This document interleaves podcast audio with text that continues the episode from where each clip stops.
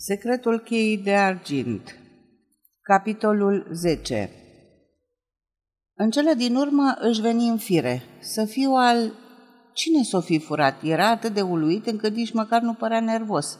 Deschise din nou ușa, examină cu atenție cheia și reuși să o scoată cu ajutorul unui clește. Era o copie ordinară, nefinisată, care fusese însă de ajutor pentru că reușise să deblocheze broasca – Dăduse greș doar la plecare, când proprietarul ei încercase probabil să o închidă la loc. Dick se îndreptă către banchetă, uitându-se fix la locul de unde fusese furată pușca. Apoi izbucni râs. Bestia. E o pierdere foarte importantă pentru tine, nu? Îl întrebă Moran. Dick dădu din cap. Nu chiar. Am dat toate planurile, specificațiile unui meșter și din fericire acum trei zile am depus o cerere pentru brevetul de invenție. Se uită fix la Moran. Întrebarea e cine a făcut-o? Oricum e foarte grav, așa că ori se rănește, ori accidentează vreo persoană nevinovată. Mă întreb dacă o să-i dea prin cap să o descarce. Își trase scaunul și se așeză invitându-l pe bancher să ia loc. Cred că ar trebui să anunțăm poliția. Numai de l-aș găsi pe Smith ăsta. Se uită în agenda și formă un număr. După ce îi dădu câteva lămuriri ofițerului de la centrală, îi se dădu imediat legătura cu Smith. Îi explică pe scurt ce se întâmplase. Vin imediat. Mai lipsește ceva? Nu, berea e intactă, nicio grijă, glumidic. După ce închise telefonul, se duse în cămară și scoase din lada de lemn, așa cum îi promisese detectivului. Smith o să fie încântat. Urăște știința. Nu fă mutra asta, dragul meu. Smith este un trip deștept. Am crezut până acum că berea moleșește, dar la el are un efect exact opus. Văd că nu prea lânghiți. Da, nu mă omor după el, recunosc cu Moran. Se uită la ceas. Dacă nu te super, o să te părăsesc. Ce ghinion, măcar era asigurată? Ai vorbit ca un adevărat bancher, zise Dick. Nu, nu era. N-am știut până acum că sunt un geniu. S-a întâmplat ca în romanele polițiste. Tipul a venit pe ceață ca să se asigure că nu o să fie văzut când umblă la becul din lift. L-a deșurubat ca nu cumva să fie zărit când cobora. În cazul în care s-ar fi aflat cineva pe hol. Cred că afară l-aștepta o mașină, așa că a băgat pușca înăuntru și a șters-o. Probabil că am trecut pe lângă el. Cine mai știa de ea? Mary, Jerry Donford, ah, firar să fie. Leo Moran zâmbi și clătină neîncrezător din cap.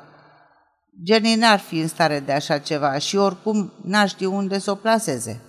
Se opri brusc. Ia stai, l-am văzut ieri la clubul Snell cu o travă aia de jul, tipul ăla despre care se spune că a șterpelit planurile de mobilizare ale francezilor. Dick ezita. Căută în agenda, găsi numărul și îl comunică centralistei. Era ocupat. Cinci minute mai târziu, telefonul început să sune. Era Jerry. Bună, Donford! Ai pus mâna pe pușcă?" îl întrebă Dick. Ce să fac?" se miră Jerry. Mi-a spus cineva că te-a văzut în seara asta ieșind de la mine cu ceva sub braț. Nu m-am apropiat de casa ta furisită și nici nu am de gând după ce mi-ai vorbit în halul ăsta azi de dimineață. Zdrang. Jerry Donford îi trânti telefonul în nas. Nu știu, zise Dick încrățind din sprâncene. Nu prea îmi vine să cred că el a făcut-o, deși îl cred capabil de orice. Crezi că ar putea fi neamțul ăla?" îl întrebă Leo. Prostul, ce rost mai avea atunci să-mi ofere bani? Era gata să-mi dea una conto chiar azi după amiază dacă aș fi acceptat. Nu, mai bine să o lăsăm pe seama lui Smith. Bine, eu oricum trebuie să plec, se grăbi Leo închizându-și paltonul. Se îndreptă spre ușă, dar își aminti ceva și se întoarse. Sper să nu te răzgândești în legătură cu ce te-am rugat. Mâine o să știi sigur dacă plec sau nu, iar tu o să afli când o să primești cheia. Unde să pleci? întrebă Dick. Leo dădu din cap. Asta e singurul lucru pe care nu ți-l pot spune. Rămas singur, Dick se uită la locul gol unde se afla odată pușca și își dădu seama de gravitatea faptului. Asta însă nu reuși să-l întristeze. Încercă să o sune și pe Mary, dar renunță până la urmă. Ce rost avea să-i strice și ei seara? Mai bine să o ia de la început. Smith îl găsi lucrând la planșetă la noua schiță. Reușise deja să aducă o îmbunătățire noului său model. După ce Dick îi povesti circumstanțele în care descoperise furtul, examină indiferent cheia și păru deosebit de preocupat de urmele lăsate de cutie pe mobilă. Este extraordinar, zeci de invenții sunt furate, vreau să spun șterpelite în decursul unui an. Cunosc un director de firmă care se ocupă de aparate de fotografiat și căruia i s-a furat invenția cu o lună înainte să apară pe piață. Alții sunt păziți zi și noapte de poliție. Se plimbă prin cameră și rezumă în câteva cuvinte rezultatele cercetărilor sale. Omul care a furat-o era mai înalt decât tine. Arătă cu degetul una din băncile de lângă ușă. A pus pușca aici în timp ce încerca să manevreze cheia, iar banca asta e mai înaltă decât cealaltă. Purta mânuși, n-am găsit nicio amprentă. Cine a fost aici în ultima vreme? Dick mărturisi. Ah, Gerald Donford. N-aș crede să fie în stare de așa ceva. Am avut toate niște probleme cu el, se ocupa de jocurile de noroc în West End. Aș putea să-l pun sub urmărire, dar nu cred că merită. Ai de gând să chem ziariștii? O să scoată o poveste pe cinste. Furtul unei senzaționale invenții. Nici prin cap nu mi-a trecut să fac o asemenea prostie. Ai judecat înțelept, aprecie Smith. Se uită neajutorat în jur. Dick făcu semn către lada de bere de sub banchetă. Într-un fel, fără să am însă intenția să te jignesc, domnule Allenby, îmi pare bine că s-a întâmplat așa. Toate invențiile astea apar din senin, de nici nu le poți ține în evidență. Ceea ce mi-amintește, preciză Dick, arma era încărcată. Smith nu părea îngrijorat. Dacă o să fie împușcat cineva, zise el calm, o să aflăm noi cine a făcut-o. Pe polițist îl interesa mai mult moartea lui Tickler decât furtul unei arme pneumatice. Stau și mă întreb, nu pot pricepe ce era cu taxiul ăla. Ceea ce mă îngrijorează pe mine este americanizarea crimei tipic englezești. Americanii ăștia au pus mâna pe mașinile noastre, pe negoțul nostru cu produse, pe tot.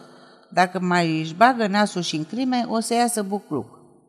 Se opri brusc, se aplecă și ridică ceva de pe podea. Era un nasture de la o vestă. Asta se întâmplă doar în romane, spuse el. Tipul era îmbrăcat în ținută de seară și cred că butonul ăsta perlat s-a desprins în timp ce căra pușca. Oricum, asta nu ne ajută cu nimic. Se uita atent la nasture. Se găsesc în orice magazin din Londra, nici nu trebuie să-i cumperi, îi primești oricum ca rezervă. Mai privi odată culoarea minte pe jos, dar nu mai descoperi nimic. Le iau totuși cu mine, hotărâ el. Cred că aparține lui Leo Moranei, amintit Dick. Era îmbrăcat într-o vestă albă. Am sosit împreună aici. Smith strâmbă din nas. Ah, dacă era al lui, trebuia să fie din diamante sau safire. Doar e bancher. Nu cred că e vorba despre o persoană modestă. Nu m-ar mira să fie chiar un falit. Ce părere ai despre domnul Moran? E un tip simpatic, îmi place mărturisi sincer Dick. Mie nu-mi place întotdeauna, dar în general este agreabil. Cine este Caro? Îi pronunță uh, numele ca și cum s-ar fi numit Caro. Caro? Se miră Dick. Te referi la Caro, pictorul? Smith încuvință din cap. A, da, este un faimos peisagist. Valorează mult, se interesă Smith. Chiar foarte, picturile lui valorează mii de lire. Smith își frecă nervos nasul. Așa bănuiam și eu. De fapt, nu mi-a spus-o chiar el. Chiar el. Ei văzut apartamentul? Arată de parcă ar fi al reginei din Saba, covor persan, lăm cu sclipiri de diamant. Dick râse. Te referi la apartamentul lui Moran. Da, este destul de frumos, dar are propriile sale venituri. Vrei să spui avea, replică Smith misterios. Plecase de la Scotland, dar cu părere de rău, deoarece se afla acolo John Kelly, inspector șef la Departamentul Poliției din Chicago și în același timp cel mai vestit detectiv din America. Marele John ținea o conferință cu ofițerii superiori în care le povestea câte ceva despre isprăvile bandelor de hot și criminali din Chicago. Cu puțin înainte de asta, Sarfo Smith discutase cu el cazul din strada Regent. Cred că a fost luat cu mașina special ca să-l asasineze, zise Kelly, clătinind neîncrezător din cap. Astfel de crime nu se prea obișnuiesc în țara asta. Mai întâi nu aveți o cicaș de elită și chiar dacă ar fi, n-ar rezista prea mult până să fie prinși. Mi se pare mai mult o crimă prin imitare. Presupun că aveți și voi delicvenți înrăiți. Eu nu cunosc decât pe unul. Îi se spune Len Londonezu. Mare canalie. A făcut de petrecane la vreo 20 de oameni până acum, până când una din bandele rivale l-a scos din circulație. Este englez de origine, dar din câte știu a plecat de vreo cinci ani din țară. Len, londonezul, era un bandit care acționa din interior. Se plasa în poziții cheie în casele bogătașilor și cu prima ocazie golea safeul și o ștergea. Rapid și nemilos îl caracterizează Kelly, dar nu este genul care să-i fi dat victimă bancnotă de 100 de lire și apoi să uite de ea.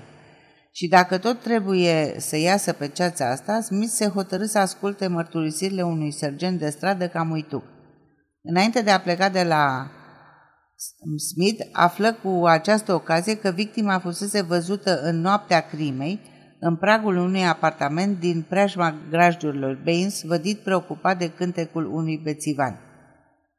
Știți, nu mi-aș fi amintit despre întâmplarea asta, a început polițistul, dar în timp ce mă bărbeream azi de dimineață, am crezut nu găsesc nimic de râs. Dacă ar fi ceva nostru, magista și eu. Vezi că mă clizesc? Nu, domnule, spuse stânjenii jandarmul. Nu e de râs, ci de plâns. Până și un dobitoc ar fi raportat asta șefului său. Tu de ce n-ai făcut-o? Întrebarea rămase fără răspuns.